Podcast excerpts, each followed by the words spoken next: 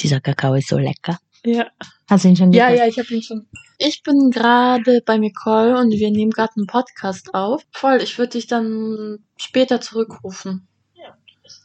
Ich mich auch. Bis dann. Tschüss. Mir hat gerade wer geschrieben von Bumble. Diese. Dating-App. Ja, aber er ist halt 21. Und ich finde, das ist ziemlich jung. Aber 21 ge- geht noch. Ich, ich, ich schwinge mich hier in eine sehr binäre Welt hinein und sage, wenn Männer jünger sind, sind sie ganz schön doof. Aber ich finde, das ist auch bei Menschen so. Ja. Ich glaube, eine Person, die als Frau gelesen ist oder als Frau gelesen wird und sozialisiert wurde vor allem, muss einfach früher erwachsen werden. Sie wird geboren und das erste, was auf ihrer Stirn steht, ist Verantwortung tragen. Ja, tatsächlich. So, ähm, hallo.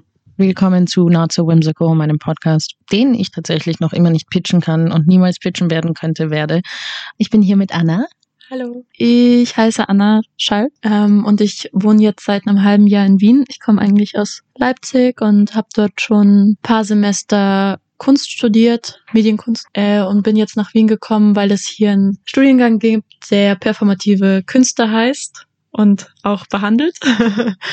und deswegen bin ich hier, weil ich bin Performance-Künstlerin oder ich möchte eine werden oder Du bist eine, verarscht du mich, oder? Ich glaube, sogar zu deiner Geburt hast du eine Performance wahrscheinlich abgezogen. ich glaube wir alle. Ja, wir alle. geboren werden, ist, glaube ich, eine krasse, krasse Performance. Deppert, ja. Ja, ja, ja. Anna, du und ich, wir kennen uns durch den Aktivismus, Mhm. den wir betreiben. Ja, Ja. kann man das so sagen? Total. Darf ich dich fragen, was hast du gedacht, als wir uns das erste Mal gesehen haben? Lustig, dass du das gerade fragst, als wärst du gerade in meinem Kopf. Bonjour. ähm, das war nämlich hier unten. Wir sitzen ja, Ja. gerade in deinem Zimmer. Wir haben uns nämlich das erste Mal vor deiner Haustür getroffen. Mhm. Genau, also es gab ein Treffen, äh, von dem habe ich erfahren und dann haben wir uns das erste Mal hier unten getroffen. Ich wusste gar nicht, äh, wessen Haustür das ist oder wen ich vielleicht treffen werde. Ich bin auch gekommen, ohne mich anzukündigen. Keiner hat mit mir gerechnet oder Mhm. keine, keine, keiner hat mit mir gerechnet. Und ähm, dann saß ich dort und wie das so ist, wenn man irgendwo neu ist, war ich erstmal so ein wenig unsicher und habe so gecheckt und geguckt, was sage ich, was, äh, was, wie ist die Dynamik der Gruppe, kann ich mich reinbringen. Und dann äh, ist Nicole natürlich mir sehr schnell aufgefallen. Also, weil war ja auch keine große Gruppe, ähm, Achso. aber du warst sehr da. So, du hast so sehr, du warst so sehr, ähm, ich konnte nämlich noch gar nicht so richtig einschätzen, wie du das gerade findest, dass ich da bin, oder ich konnte auch nicht so richtig einschätzen, wie inklusiv die Gruppe ist Mhm. oder wie, wie gut ihr euch kennt, wie, wie ihr schon zu, zueinander steht. Und du warst präsent und sehr schnell in deinen Handlungen und sehr so, los geht's, wir machen das jetzt. Und da war gar nicht so richtig, glaube ich, so, da war nicht so viel Zeit, um mit dir ins Gespräch zu kommen. Hm. Aber du warst sehr präsent, also du warst schon so, mh, wie sagt man, also wenn man so eh sich schon durch das Handeln so verletzlich oder offen macht, das hattest du so voll. Also es war nicht, als wärst du unnahbar gewesen, aber trotzdem, wenn man manchmal sich schon so sicher fühlt in der Gruppe vorher und eine andere Person von außen kommt, ist da vielleicht eine Unsicherheit oder deswegen hangelt man sich eher daran, wen man so vorher kennt. Also machen, glaube ich, alle Menschen. Mhm.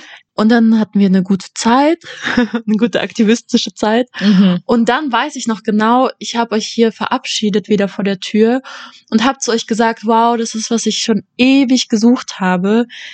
Danke, dass ihr das macht, was ihr macht. Und es ist so, wow, es war für mich krass. Ich konnte das gar nicht glauben, dass ich so schnell in Wien an etwas komme, was ich schon so lange suche oder gesucht habe. Und dann hast du gesagt, oh, wie schön. Und warst dann plötzlich so richtig nah und so ich weiß nicht, da habe ich mich so richtig so, da habe ich das erste Mal so die Nicole so gesehen in den, also in deiner Sprache, deiner Formulierung, wie ich dich jetzt so durchs längere kennen oder häufigere kennen, so, da hast du dich richtig gefreut und warst so richtig so, oh, wie schön, was sie da gerade sagt und das kann was werden. Also genau, ich, Gegenfrage.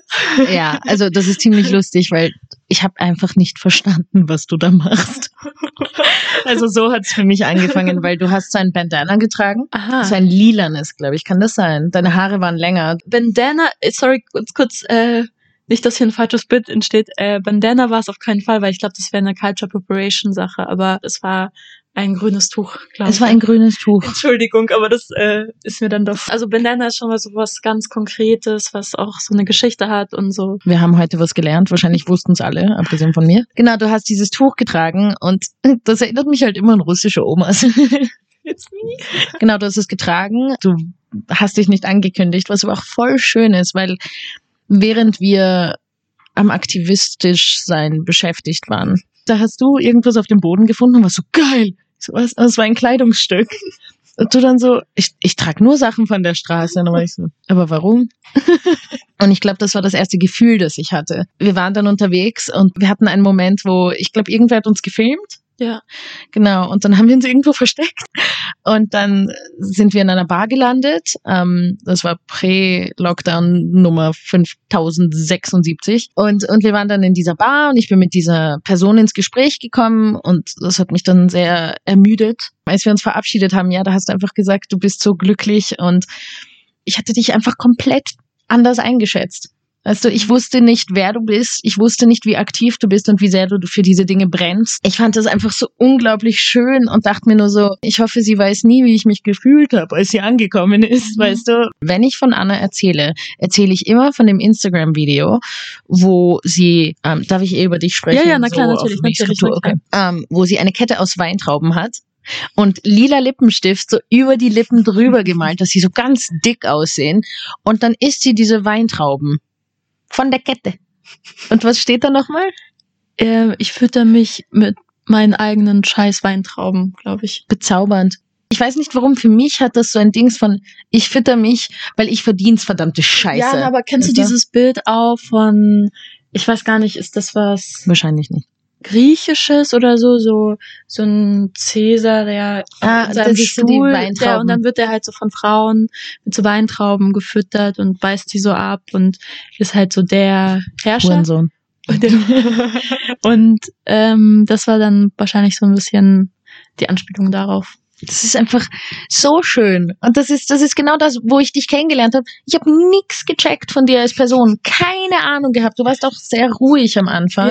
ja. Das habe ich nicht erwartet. Ähm, Aber war, war diese no Nervosität und dieses Overacting, was du da beim ersten Treffen hattest, auch damit zu, also hatte das damit zu tun, dass mein Overacting ist, wer ich bin.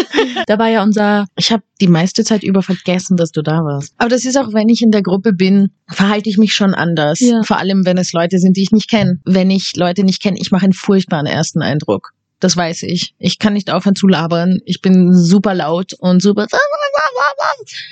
Ich frage mich gerade, was der Unterschied ist zu sonst.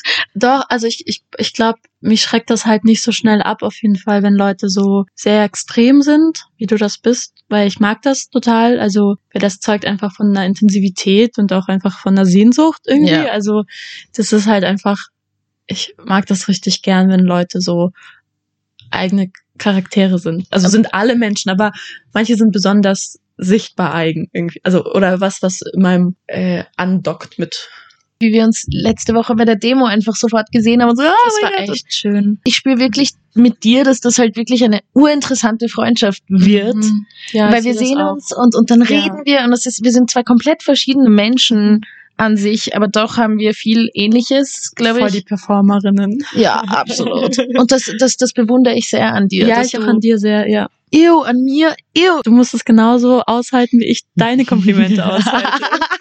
Und das finde ich an dir halt so toll, weil du einfach, ich weiß gar nicht, wie ich es sagen soll. Du hast null so Filter. Was du machst, ist einfach etwas, das ich mir so, wie du gerade gesagt hast, diese Sehnsucht. Du performst. Ich sehe einfach, wie du wirklich loslässt und einfach machst. Mhm. und schaust, was passiert. Durch alles, was ich sehe, was du machst, traue ich mich viel mehr, Wow. diese Dinge zu machen. Weißt Wow. du? Ja. Oh, Na, mein wirklich. Gott. Ah, jetzt habe ich viele Sachen zu sagen, aber ich hoffe, ich, ja, ich fange mal an. Ähm, und zwar einerseits dich oder auch Lola auf der Demo gesehen zu haben, das war so schön. Also wirklich, das ist so, ich war mich richtig gut gefühlt einfach. Ich habe das ja auch immer wieder gesagt. Also ich bin ein Fan von Sachen häufiger sagen. Das ist voll wichtig, dass man auch einfach mit diesem mehrmals sagen äh, äh, gibt man ja auch Einblick in die Wahrnehmung. Also ich sehe dich und du hast heute besonders tolles Haar und es bleibt ja dann in drei Stunden immer noch und ich sehe das immer noch. Meine Wahrnehmung ist immer noch darauf geschärft und das einfach nochmal zu sagen, kostet nicht so viel, wenn man es ja eh fühlt, aber es gibt der anderen Person so voll viel, weil man ja auch sich selbst so wenig selbst sieht. Und ich bin so, also ich habe mich richtig, nachdem ich euch gesehen habe, habe ich mich richtig in Wien gefühlt und so richtig so toll, dass ich wieder da bin. Weil es da einfach Leute gibt, die irgendwie auf mich gewartet haben und so. Absolut, Das Alter. war richtig schön. Danke dafür. Das, das war richtig toll. Und andererseits Performance, das ist ja auch, das, das ist ja auch so, so eine große Sache von, dass Real Life und Artist Life so total stark verschwimmt und ineinander sich so hakt. Also bei mir auf jeden Fall. Und manchmal aus irgendwas, in, ich, ich stecke gerade in einer Phase, irgendwas Emotionales passiert, äh, eine Thematik interessiert mich gerade, wo ich gar nicht, während ich das tue, darüber nachdenke, dass es eine Performance sein könnte. Ja. Aber plötzlich passiert das, aber eigentlich habe ich einfach nur weitergelebt. Und dann kommt aus Versehen eine Performance. Und hast du das Gefühl, dass, dass man sich, warte, ich muss mich umsetzen, wenn mein Rücken tut. Performen ist auch etwas, das tust du auch vielleicht für dich oder sogar ziemlich sicher für dich, aber du tust es auch, also in meinem Fall, und bitte sag mir, ob du das ähnlich empfindest oder gar nicht ist, du tust es ja auch für ein Publikum. Total, Du willst gesehen und gehört werden. total. Right? Ja. Wenn ich zum Beispiel mich selber aufnehme beim Tanzen oder sowas, das ist nicht ein fucking Take. Ich filme einfach, ich gehe auf Handsfree, filme mich, wie ich durch die Wohnung spaziere und da passieren die witzigsten Sachen und so entsteht das. Aber das ist eben, wie du gerade gesagt, dann dann entsteht was, wenn wenn wenn es passt. Ich dachte immer, Performance Artists sind so ganz ganz ganz spezielle Menschen, eh wie du, einfach Menschen, die so in einem ganz anderen Universum leben und ich diese Menschen sind unantastbar für mich. Mhm. Und ich habe meiner Mitbewohnerin vorhin eh gesagt, so, ich würde die Anna nie ansprechen, würde ich sie nicht kennen. Ich hätte Urangst, weil du bist einfach zu cool. Und so ein Baby. Du bist so ein süßes Baby. Vor allem, wie ich dich jetzt kenne, weißt du, es ist komplett anders. Ja, ich bin so ein Baby. ja, das ist ganz spannend. Du hast da gerade auch so mehrere Sachen angesprochen, die auch total nah sind an den Dingen, die mich äh, auch in den drei Jahren Studium, die ich jetzt so hinter mir habe, auch so voll viel beschäftigt haben oder auch in Gesprächen auch irgendwie wichtig waren, auch mit Professorinnen, Lehrenden. Ähm, auch so, es war ganz so ein ganz krasses Ding, äh, diese Idealisierung von was ist eine Künstlerin, was ist ein Künstler, so zu, zuerst zu sehen, dass es eine Art von Idealisierung ist ähm, und dann auch damit zu dealen und zu merken, umso tiefer man dann so reingeht in so Entstehungsprozesse von Arbeiten. Für mich war Künstlerin voll lange so ein, eine crazy Lady, die so voll crazy so gekleidet ist, so ein bisschen Nina Hagen mäßig. Das war für mich Ja. so der Stereotyp einer Künstlerin oder so diese Vorstellung von, okay, wenn ich jetzt anfange Kunst zu studieren, dann wäre ich auf jeden Fall sofort Nina Hagen. du redest doch sehr viel von Nina Hagen Ja, tatsächlich. ist grad- also ich, die war auf jeden Fall sehr wichtig für mich. Schön. Auch Lady Gaga total wichtig. Und das dann so abzulegen und zu merken, ah krass, äh, Kunst ist nicht nur Magie, krasse Exzesse und krass lalala und alles passiert und äh, man ist in anderen Welten, sondern da steckt auch einfach Arbeit dahinter und steckt ganz viel dahinter. Ja, das war auf jeden Fall ein Prozess. Ja, da spielten eigentlich ganz viele verschiedene Idealisierungen mit. Wie hast du dich entschieden für das Studium? Wie hast du entschieden, du willst das jetzt machen und Das war ganz das Studium hat mich gefunden? Das war nicht meine Stimme. das war ziemlich schon auf eine Art sehr magical. Also ich bin sehr dankbar, dass das passiert ist. Und zwar hat meine Mama mir von einem Fach, also ich habe das normale Abitur beziehungsweise Matura nennt Mhm. man ja. Das hätte ich nicht gepackt. Und dann hat sie mich an eine Fachhochschule geschickt für, also mit Schwerpunkt Gestaltung, Kunst. Und dort habe ich einen ganz tollen Lehrer kennengelernt, der auch freischaffender Künstler ist. Der hat richtig, richtig guten Kunstunterricht gemacht. Also das erste Mal in meinem Leben hatte ich Kunstunterricht. Also nicht so Kunstunterricht, wie man das so in der Schule, sondern so richtig. Wir haben über zeitgenössische Künstlerinnen, über echte Kunst geredet, unter anderem über Performancekunst. Und ich saß da und war so, wow, das ist alles, was ich schon immer gesucht habe. Es war wirklich, er hat uns so ganz klassisch ähm, von Marina Abramovic erzählt, als Ja. erstes Beispiel. Das ist immer das Beispiel, wo ich mir gedacht habe, oh oh, that's not me. Ja, also sie ist super wichtig, sie ist voll die Vorreiterin. Also die bekannteste auf jeden Fall. Letztes Jahr war ich in Belgrad und da gab's eine fünfstöckige Retroperspektive Marina Abramovic und man hat so alle Arbeiten gesehen und auch die ganz wichtigen von ihm mit Ugolai. Aber umso höher man dann in den Etagen gekommen ist, desto mehr hat man gesehen, wie Marina Abramovic so ein, wie so einen eigenen Kult um sich gemacht hat und sich selbst zu so einer Figur also so gehoben hat, also so aber trotzdem wichtig. Aber trotzdem auch, manche Sachen kann man da auch irgendwie so ein bisschen kritisch sehen. Zum Beispiel? Na, zum Beispiel, dass sie sich zu so einer Figur macht mittlerweile, zu so einer über, zu so einer fast schon Jesus-Figur oder so. Ja. Und Ich meine, wie alt ist sie jetzt? die schon, die hat schon ein paar Jährchen auf dem Buckel. Also so, ich denke so Ende 60 vielleicht. okay. Also ich finde, dass es äh, Marina Abramovic ist ein gutes Abbild oder ein guter, äh, gute Repräsentantin für vor allen Dingen Performance-Kunst der 69er, 70er. Mhm. Dafür, also da ist ihr Stil ziemlich, ziemlich nah dran. Aber das muss dann kein Repräsentant, keine Repräsentantin mehr für 2021 sein. Voll. Also ich glaube, dafür ist sie schon gut, aber also vor allen Dingen auch, dass es da so groß um Schock ging oder um Schockierendes oder um Grenzerfahrungen. Ähm, auch natürlich so ganz groß die Frage nach Kunstmarkt, Mhm. dass es halt nicht richtig vermarktet werden kann, wie so ein so ein alter Schinken, so ein altes Gemälde, was halt so, Schinken. weißt du, was so an der Wand hängt und so Ja. so ein äh, Marktwert hat, äh, Bildhöhe mal Quadrat, irgendwas, bla. Gibt's ja so ganz festgelegte Preismessungen für sowas, aber Performance halt nicht. Das war ja eine ganz starke Kritik auch an dem Kunstmarkt. Aber natürlich auch, glaube ich, eine Kritik an am Theater oder wie Emotionen gelebt werden, wie man mit Emotionen umgeht, wie echt Emotionen sind, wie echt Körper sind. Genauso wie es vielleicht nicht mehr so schockierend oder so wichtig ist, eine nackte Frauenbrust zu zeigen. Also es ist immer noch wichtig, aber es ist mittlerweile anders wichtig. Genauso ist das, glaube ich, auch mit diesem, mit diesen Grenzerfahrungen des Körpers und mit dieser, mit dieser Kritik. Mhm. Wie würdest du deine Kunst beschreiben? Sehr suchend auf jeden Fall. Also meine Kunst ist sehr, sehr suchend.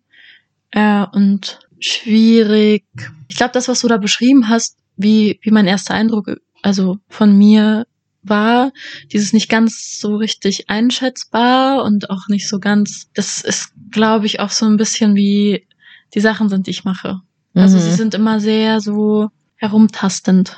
Oder herantastend? Vielleicht. Aber ich weiß gar nicht, an was dann herantastend. Also Mhm. vielleicht schon an etwas, was wichtig ist, was mich beschäftigt, was, wofür ich Ausdruck haben möchte. Zum Beispiel interessiert mich zurzeit extrem äh, so eine Sichtbarmachung von ähm, Beziehungen zwischen Menschen. Also ich nähe gerade Kleidungsstücke, wo zwei Menschen reinpassen und dann tragen das zwei Menschen, meistens ich mit einer Freundin zusammen und dann schauen wir, was, was, was für eine Dynamik wir bekommen, wenn wir uns ein Kleidungsstück teilen. Es gibt schon Themen, die mich immer wieder interessieren und ich gehe auch sehr intuitiv an Kunst und Performance ran. Aber ja. Du warst ja jetzt. Alter, dieser fucking Stuhl, ich zuck aus. Weißt du was? Ich setze mich auf den Boden, scheiß auf alles. Okay. Das wird auch unsere Dynamik verändern, wie aufregend. Weil dann sitze ich auf dem Boden und du sitzt quasi über mir. dich hin, Mikoli. Ab auf den Boden mit dir, du kleine Kakerlake. Du warst ja jetzt anderthalb Monate lang in Leipzig. Yes. Was hast du da gemacht?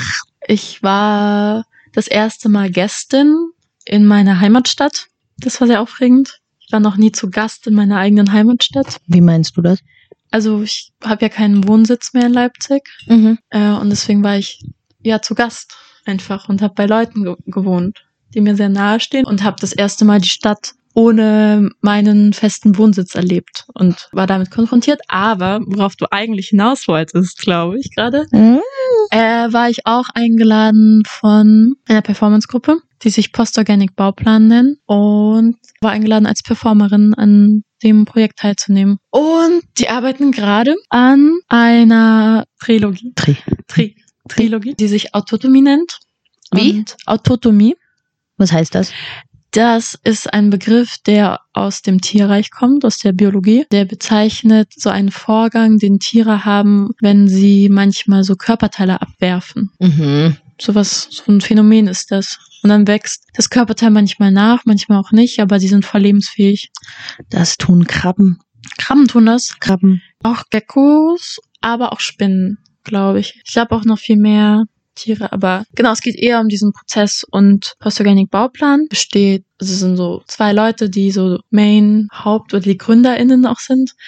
Das sind Josefina und Salva. Und Josefina ist Tänzerin, Salva ist Biologe. Genau, und da entsteht sozusagen der Anfang von Post-Organic Bauplan, dass sie versuchen, beides miteinander zu kombinieren, also Performance und Technology. Und bei Autotomie ist so ein sehr zentrales Piece, eine Prothese, die Salva gebaut hat, die so aus vielen einzelnen Teilen besteht, die im 3D-Drucker gedruckt werden und dann mit Motoren zusammengeschraubt werden und diese Prothese wird dann mit so Sensoren verbunden, die man dann an den menschlichen Körper anbringen kann und sich die Prothese dann so bewegt, wie der Körper es vorgibt. Mhm. Also wie der Körper sich bewegt. Genau, Aha. genau. Und dann gibt es so verschiedene äh, Programme auch. Dann kann auch die Prothese die Bewegungen speichern und davon lernen. Und der erste Teil, an dem ich nicht teilgenommen habe, war die Geburt sozusagen in einem sehr weißen Raum, wo Prothesen das erste Mal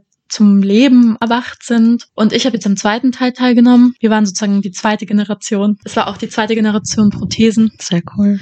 Ja, die sind nicht so leicht kaputt gegangen. Und wir waren auch in einem Theater im Loft. Das ist in Leipzig ein sehr wichtiger Kunstort. So eine ganz große leerstehende Baumwollspinnerei wo es auch jährlich so Rundgänge gibt. Also es ist wirklich so ein ganz wichtiger Kunstort. Und da gibt es das Theater, das Loft heißt. Und das war auch eine ganz spannende Erfahrung, so im Theater zu sein. Also ihr wart dann auf einer Bühne und so. Es ist schon sehr von der Bühne losgelöst. Also es hat schon so sehr, sehr so einen Woken Performance-Anspruch von so Bühne, Bühnenloslösung. Mhm. Was war dann Teil der zweiten Generation? War das dann das, wo ihr euch bewegt und die Maschine bewegt sich mit euch? Ja, aber verschieden. Also ähm, wir haben sozusagen vom Wissen der ersten Generation uns wieder an die Prothesen angenähert und uns sie wieder zu eigen gemacht, aber gleichzeitig ähm, haben sich die, also es war halt so eine ganz große Frage nach, wer kontrolliert wen und wie ist die Relationship zu der Prothese, was können wir uns nehmen, weil die waren auch schon ziemlich fragil und wir mussten manchmal Choreografien umändern, weil die Prothesen das nicht hätten mitmachen können. Also es waren nicht so Prothesen, wie man das sonst kennt, dass Prothesen so nutzen Mhm. oder helfen. Ähm, und dann auch die Frage nach, ja, was ist meine Beziehung zu dieser Prothese und was gibt sie mir, was gebe ich ihr? Wie kann ich so ausdrücken, dass ich gerne ein Teil dieser Prothese bin, aber in dem Stück haben wir die Prothese auch immer wieder abgenommen und wieder an den Körper gemacht. Es gibt eine Szene, bei der äh, Clara, also eine der Performerinnen, Körperteile von sich abgebunden hat und diese abgebundenen Körperteile dann durch die Prothese ersetzt hat. Zum Beispiel den Fuß so Ah, so nach hinten. Okay, also sie hat den Fuß dann so quasi gegen Genau, ihren, genau. gegen ihren Hintern dann so Genau, quasi. Ge genau. Mhm, mhm. Und dann da, wo halt kein unterer, unteres Bein mehr war, Hat sie die die Prothese. Prothese dann zum Bewegen Voll, gebracht. das habe ich gesehen auf Instagram, glaube ich. Ja, Das sah ja. ziemlich spannend aus. Ja. Du hast mir auch erzählt, im Mai, darf ich das erwähnen? ja, ich glaube. Wenn nicht, Es sag gibt auf jeden Fall, ähm, es gibt, genau, wir haben durch Corona auch keine Premiere gehabt im Loft, Mhm. aber es gibt, es geht weiter mit dem Projekt und darauf freue ich mich sehr. Das ist so unglaublich spannend. Ja, weil wir auch so, wir haben total schnell irgendwie so einen Vibe zusammengefunden. Alter, sag mal, spinnst du? ich schwöre, heute, heute geht alles schief. Daran Aber muss ich schief jetzt. gehen mag. Ja, ich finde Das wollte ich eben auch gerade sagen. Das habe ich, das habe ich gelernt durch das, was ich tue, durch, Mhm. durch diese ganzen Projekte. Die Dinge, die ich mache, ist, dass Dinge manchmal vielleicht nicht richtig gehen, aber das ist dann auch einfach Teil des Projekts und das muss okay sein und das muss schön sein und aber was mir eben auf den Bildern und so aufgefallen ist, ist die körperliche Nähe, die ihr alle miteinander hattet Krass, und ihr oder? kanntet euch Ja. nicht und das ist so, jemandem so zu vertrauen und in dieser Arbeit so viel Kraft zu finden. Ich lerne mehr und mehr, wie wichtig das ist in so einer Form der Arbeit, die du vor allem machst und die ich, an die ich mich herantaste. Taste. Das machst du sehr gut. Dankeschön. Es ist vor allem auch durch die aktivistische Arbeit, dass wir einfach ekelhaft sind am Ende eines sehr langen, einer sehr langen Runde. Ja, das ist, ich, ich kann mir nichts Besseres vorstellen, wirklich. Als wenn ich mehr Vorstellungskraft hätte, könnte ich mir nichts Besseres vorstellen als äh, die Arbeit, die wir zusammen machen. Das Ja. ist für mich halt so performativ und so wichtig auch. Und so laut. ohne diese krasse Autorinnenschaft, die mich manchmal halt in der bildenden Kunst so nervt, dass halt Autorinnenschaft so wichtig ist. Und davon bin ich auch nicht frei. Kannst du, kannst du den Ausdruck Autorinnenschaft erklären? Einfach, dass man mit dem eigenen Gesicht für die Arbeit steht. Hm. Oder mit dem eigenen Namen. Ja. Oder dass man die Credits dafür bekommt. Ist natürlich auch wieder eine Sache des Kapitalismus, ne? Also, das Kapitalismus, das, das kapitalistische System Mhm. basiert total auf Wettbewerb. Ja. Und auf, du kannst die Beste sein, du kannst die Erste sein, du kannst die Schnellste, die Schönste, du oder du musstest auch irgendwie dann. Und das ist bei unserer Arbeit einfach nicht die Frage. Das ist so großartig. Dadurch, dass wir als Gruppe die Autorinnenschaft irgendwie gemeinsam, gleichmäßig verteilt irgendwie haben, setzen wir auch viele Sachen außer Kraft, die uns als weiblich sozialisierte Personen so auferlegt werden, wie zum Beispiel Konkurrenzkampf. Und es ist so krass, dass mich nichts an unserer Gruppendynamik halt triggert, in Konkurrenz mit euch zu stehen. Diese Arbeit verlangt sehr viel ab. Mhm. Und manchmal ist es dann so, dass vielleicht eine von uns für eine Weile verschwindet. Aber ich finde es so schön, dass niemand was dazu sagt. Darüber habe ich mit meiner Mutter mal geredet, weil ich ihr davon erzählt habe, weil ich das Gefühl hatte, ich muss kurz weg. Und ich hatte dann so Angst, dass wenn ich zurückkomme, vielleicht will mich keiner mehr oder vielleicht ist keiner mehr da und diese typischen Fragen. Und dann war meine Mutter so, nein, aber diese Aktivismus, das ist okay, it works in rotation. Mhm. Manchmal bist du mehr da, eine andere muss dann vielleicht auch kurz weg. Und dann schafft sie den Raum, damit, damit du deinen Schissel machst und dann ist alles wieder okay und es, es wechselt sich einfach urschön ab und nie gezwungen und nie böse und nie urteilend. Und ich finde, das ist so cool. Dafür bin ich so dankbar. Ich habe noch was zu sagen, Bitte. weil ich, ich habe das Gefühl, wir kommen langsam dem Ende. Mhm. Als ich über das Erlebnis gestern ges- gedacht habe, Ja. habe ich mich schon wieder in irgendwas so reingedacht, was hätte vielleicht nicht gut. Aber sein direkt so auf was hast du vielleicht falsch gemacht? Und ich glaube, Ja, ich glaube, du machst so eine gute Arbeit schon damit, dass du dich in Frage stellst und dass dir das so wichtig ist. Du machst das super. Ich denke mir immer, okay, die Person wird mir schon sagen, wenn was nicht passt. Es ist ein Gedanke, den ich jetzt schon seit, seit einer Weile habe, ist einfach, dann lass das schlimmste Szenario doch passieren. Und dann merkst du, die Welt geht nicht zu Ende und es ist keine Katastrophe. ja, aber trotzdem haben wir alle den Anspruch daran, irgendwie, glaube ich, so ein guter Mensch zu sein. Natürlich, Und dazu natürlich. gehört halt auch, also zu mir, also das ist so ein ganz großer Anteil an meinem eigenen Handeln, dass ich immer versuche, alles schon im Voraus zu durchdenken, dass ich Mhm. ja nichts falsch mache. Aber Mhm. es ist natürlich auch wichtig, Fehler zu machen, weil Fehler einfach auch passieren. Mhm. Aber trotzdem ist das schon eine Sache.